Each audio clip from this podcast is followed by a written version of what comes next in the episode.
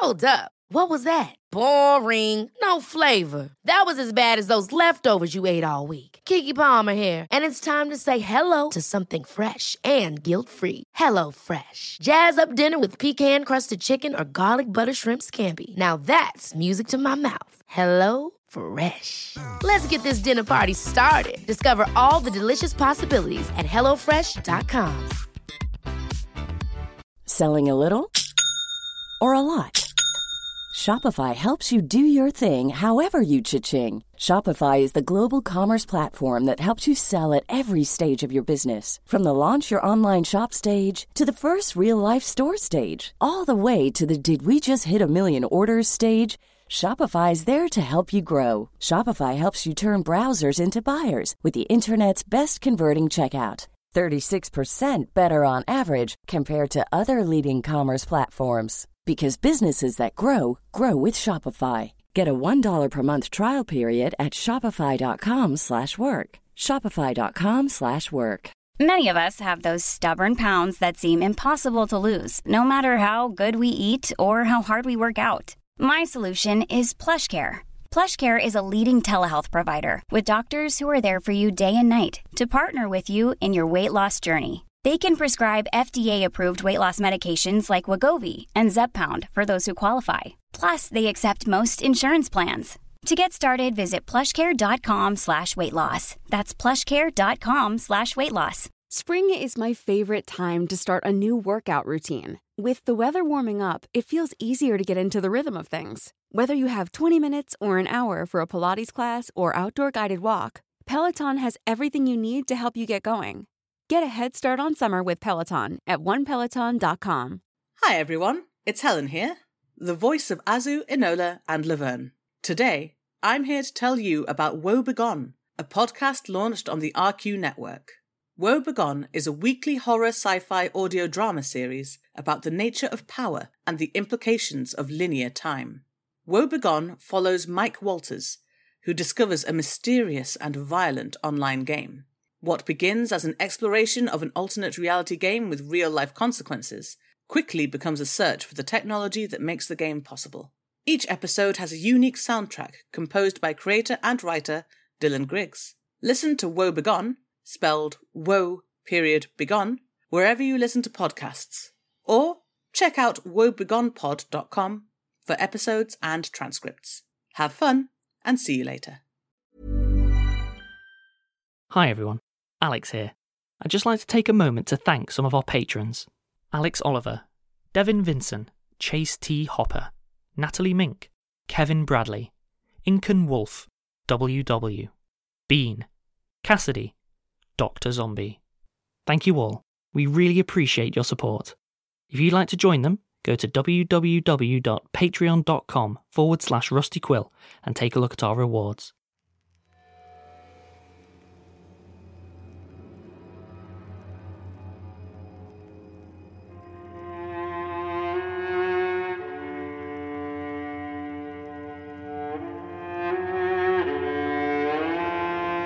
Rusty Quill presents The Magnus Archives.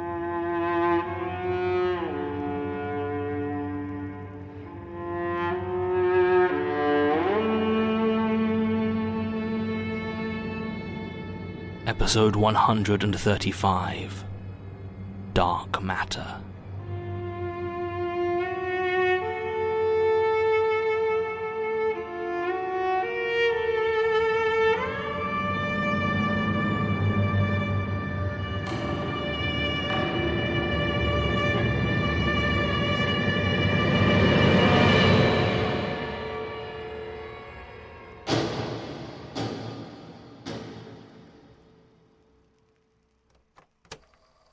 Statement of Manuela Dominguez regarding her unconventional religious beliefs and their interaction with her project aboard the space station Daedalus. Original statement given July 14th, 2014. Audio recording by Jonathan Sims, the archivist. Statement begins. I come to you with a warning and an offer. When you read this, I would consider it a great favor if you could share my words with the head of your institute. Tell him that Maxwell Rayner sends his regards and offers sanctuary. A time of holy darkness is at hand when the eye will close forever, and in the spirit of the friendship they once shared, he offers an opportunity to surrender. Forsake the ceaseless watcher, abandon your position, and you shall be spared in the blind world to come. In this spirit of reconciliation, and to convince you of our sincerity, I offer my story much as it may pain me to feed the sick voyeur that lurks in this place. My parents were very religious, fueled with a zealotry and zeal that only now I am beginning to truly understand. They believed in the imminence of Christ, descending and purging the earth of all the iniquities and sin that they saw in the world. I was brought up to believe in the light of God, his radiant, illuminating presence, and the promise that he was coming to banish the darkness forever. It didn't save them, of course, and when they lay there dying, I saw in their face the fear that they had always denied, the confidence in their own salvation fading with each step closer to the end. For a long time I hoped that they had been right about their beliefs.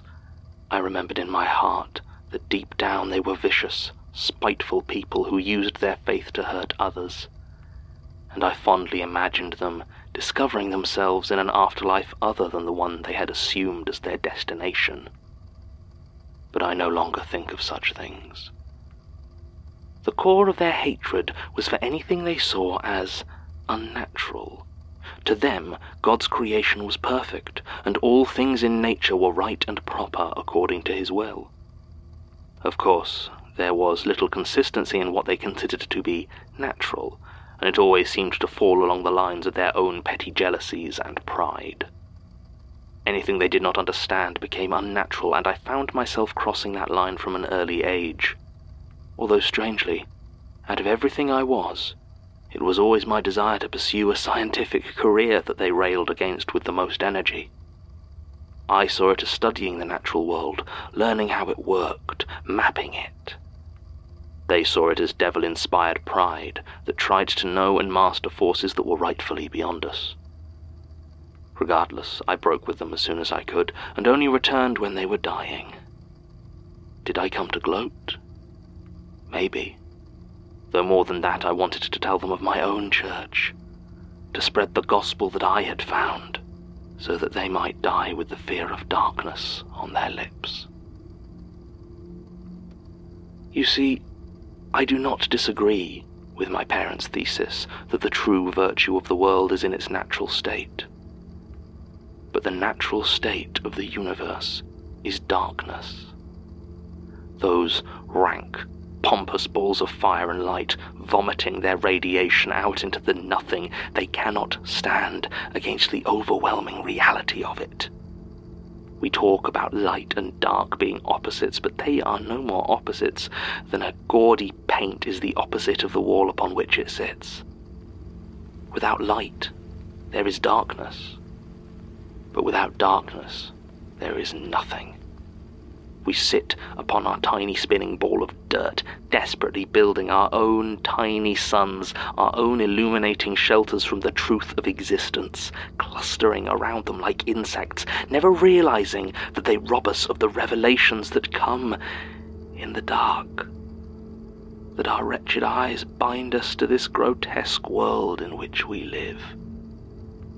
But Manuela, they would say, all life comes from light. The energy that sustains us is drawn from the sun, from its warm, beautiful radiance. And I tell them to look again at life, at the pain and suffering and misery that it brings with it. The nature that light gives us is corrupt and base, tearing itself to pieces, spinning to its own sick destruction. The life that is given to us by the stars, by the sun, can barely sustain itself for a century. Did you know that the oldest single thing on Earth given life by the light is the great basin bristlecone pine tree? Five thousand years some of them have been alive. Five millennia. That's it, that's all. Even the longest lived of the sun's children can barely make it a few thousand years. Compare this to the uncountable eternity of darkness stretching back far beyond when the sickness of an illuminated universe was thrown into existence. If the words of my parents hold any truth, then God is the true monster, and let there be light the most evil words ever spoken. It may come then as a little surprise that my studies in physics drew me towards dark matter and dark energy. My own theology was undeveloped back then, just the smallest of thoughts tugging from the back of my mind, a thought experiment I was happy to occasionally indulge. In many ways, my work back then was a betrayal of my principles. For what is research and study, if not doing the work of the light, taking what is true and hidden and rendering it revealed and imperfect? Filtering it through a base and falsifying human mind as surely as the light warps the world around us. In many ways, I suppose my parents were right about it being unnatural, but it was my path to the truth, so I cannot bring myself to honestly regret it. Dark energy, dark matter, dark radiation, the true Holy Trinity. Almost the entirety of reality is made of them, shaped by them, moved by them and yet they remain entirely impervious to the light. They resist all attempts to measure and expose them, visible only in their effect upon the world, their nature guessed at, seeping through the holes in our knowledge of the cosmos. All of those things that are believed to be existence, matter, energy, radiation, all of them are utterly dwarfed by their dark counterparts which leads to an inevitable question if the fundamental building blocks are so predominantly the dark parts. Is it not the light twisted versions of them that are the deviation, the pale reflection? Perhaps it should be matter and light matter. But I did not come here to quibble over semantics. I came to tell you my story, though it has perhaps become my sermon. No matter. These thoughts, these feelings were always in my mind, and my work in physics only served to deepen them. But it was not until I met Maxwell Rayner that I realized the deeper truth of it all. He spoke words I thought existed only in my heart, and I loved him as the soil loves the rain. At first I thought his blindness was a gift, but he rebuked me for such thoughts. Simply because one cannot feel the heat, he told me, does not mean their flesh does not burn. The light is more than simply the source of sight. It is the source of our entire venal half existence. And he was aware of it always. Maxwell told me it is in our nature to fear the dark. And I could not disagree. For all my intellectual reverence of it, I could not deny that those few occasions I had found myself in full and proper darkness, my heart had trembled and rightly so, he said, for are we not creatures born of the light, contemptible and corrupt? Surely then this fear of confronting the pure nature of the universe is right and good.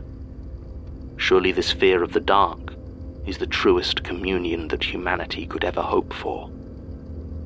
And at his words I felt afraid, and my heart soared in terror and elation as my eyes brimmed with tears. For I knew he spoke the truth. So we began to work together, to worship together in his church, the only church I've ever felt I truly belonged to. It was wonderful.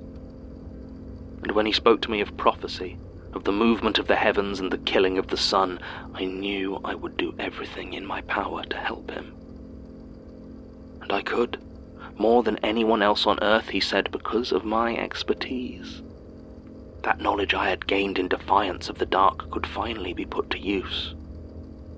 I was to create a focus, a black star, a new center point around which a universe of purest darkness could turn. To take dark matter, dark energy, and harness it, bring it forward into a form that could be held, used, worshipped.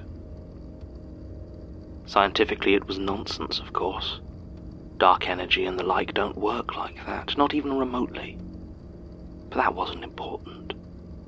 What mattered was that it felt like science, and that was all I needed. To do my work, to create the Black Star would need a parody, an aping mockery of science. But it would also need the deepest of darknesses. When I told Maxwell what I actually needed, he told me such a thing was impossible, but I insisted. And so he began his work on the Daedalus. I don't know how he convinced Fairchild and the Lucases to help finance the project. A life as long as his is evidently very good for one's finances. But even so, space exploration is a whole other magnitude of expenditure. I don't entirely know if they were working on rituals of their own, or simply pushing the boundaries of their own fears, their masters. Either way, it was clear my two fellow astronauts were patsies, sent up there to suffer. I almost felt bad for them but it was in most ways a relief to know I wouldn't need to worry about them interfering with my own project. Exactly how the launch was arranged I couldn't tell you, but I assume the calculations must have been done by one of ours. Otherwise, well, weight is very important when planning a launch, and it could hardly have escaped their notice that there were four people in that rocket. Three astronauts, and one unlucky nyctophobe sealed in a lightless box, silenced but not sedated, apparently indistinguishable from the rest of the supplies. I never learned his name, never needed to. He was simply a battery, a ready source of constant terror I could draw on for my experiments. However, Maxwell had contrived to stop him screaming seemed most effective, and the closest I ever came to discovery was when Kilbride expressed confusion at the rate that the supplies were diminishing. It was really only the two of us anyway, with Chilcott sealed away, having his own little breakdown. And Yan was always a bit of an idiot. So ready to believe anyone's lies. But I suppose I don't need to tell you that, do I, Gertrude? My experiments continued largely uninterrupted, pushing the boundaries of light, darkness, and fear. It was dangerous work, and more than once I got too close to the light and it almost destroyed me. But it didn't. I could regale you with the technical terms or scientific disciplines I played with and rendered meaningless.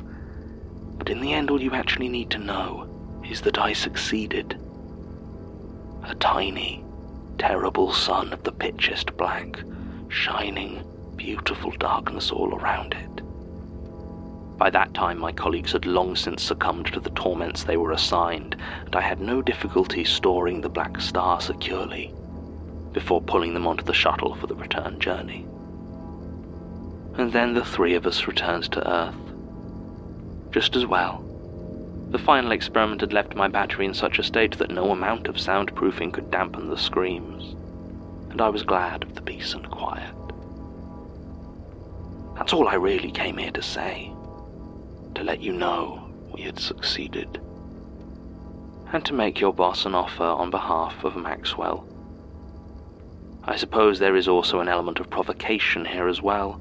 Even with the loss of Darvish, we will still be victorious. We have watched you, Gertrude. I suppose you're used to that. But we know what you're capable of. So consider this a challenge. I would love nothing more than to see you destroyed by the radiance of the dark sun we have created. So by all means do your worst, or prostrate yourself, both of you, before the forever blind, and perhaps you might be spared.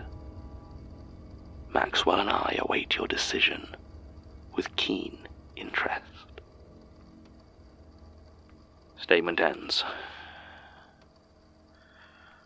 Well, that's concerning. I mean, the sun's still there, so I assume they failed. Unless they're still waiting to attempt it. That's not the sort of statement you give four years before you try to actually. Or is it? The time frames on these uh, attempts, the, these rituals, well, they seem variable, to say the least. When I try to think about it,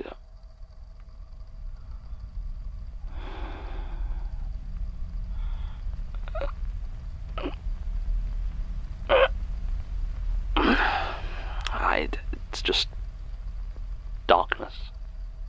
Unhelpful, but not unexpected. I'll keep digging, If there is another ritual upcoming, I'll need all the information I can get on it.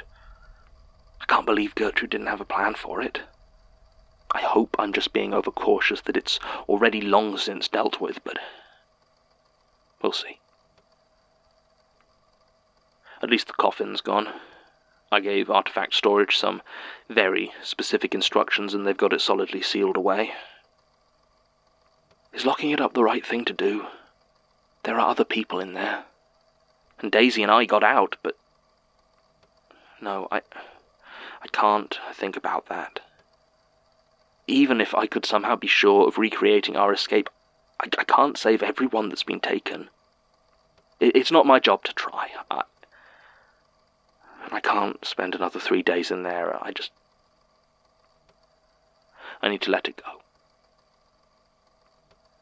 I don't like interacting with the rest of the Institute these days. The way they look at me, I. I don't know. I don't know what they've heard, what the rumours going around are, but they have definitely heard something. And they can't wait until they don't have to talk to me anymore. Can't honestly say I blame them. None of this is easy. Everyone just trying to get through as best they can. Living one day at a time. But I can't afford to be just living one day at a time. I need a plan. But I don't even know what I'm trying to achieve. And no one. no one wants to tell me. Hm. End recording. Nice to see you again, detective. Still not a detective. Never was. Oh, but everyone else seems to be getting a title these days. Uh, why shouldn't you? Cut the shit. What are you playing at? I'm sure I don't know what you mean. Like hell you don't. Every lead a dead end. Every contact vanished or dead. I spent three weeks bouncing all over the globe on your bad intel because you said there was a way to bring Daisy back. There was. It required you to be absent. You wanted him to go in there. And you would never have allowed it had you been present. Why?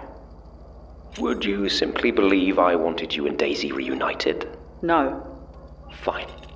Consider it a test. Things are coming, things that will need John to be far stronger and more willing to use his connection to our patron.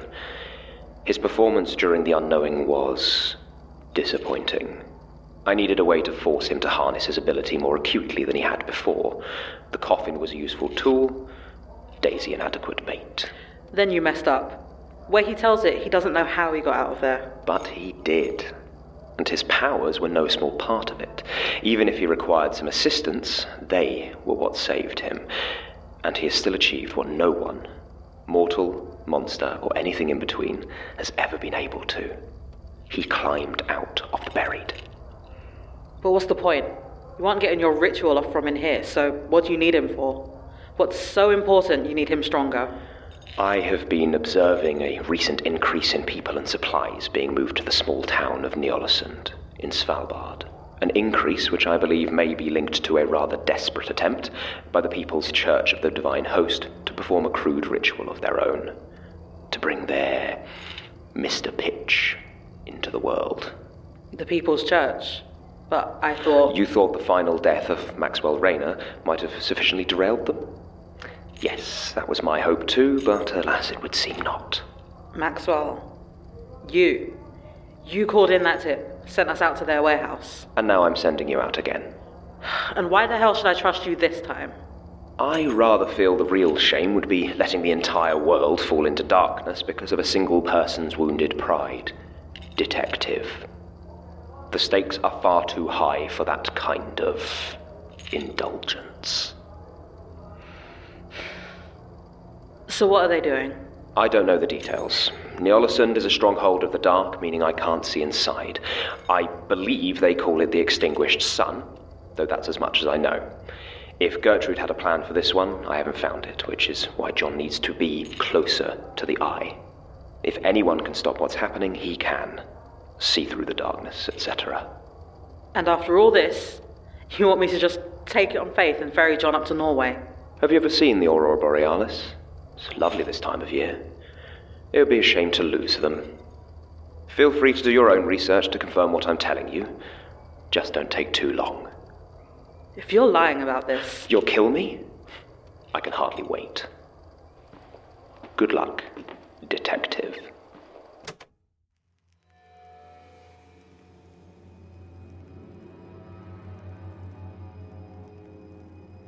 The Magnus Archives is a podcast distributed by Rusty Quill and licensed under a Creative Commons Attribution Non Commercial Share Alike 4.0 International License.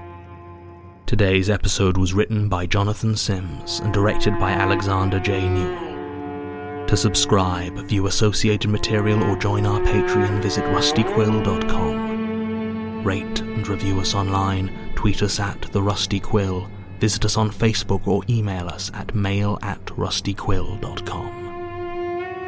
Join our communities on the forum via the website or on Reddit at r slash the Magnus Archives. Thanks for listening.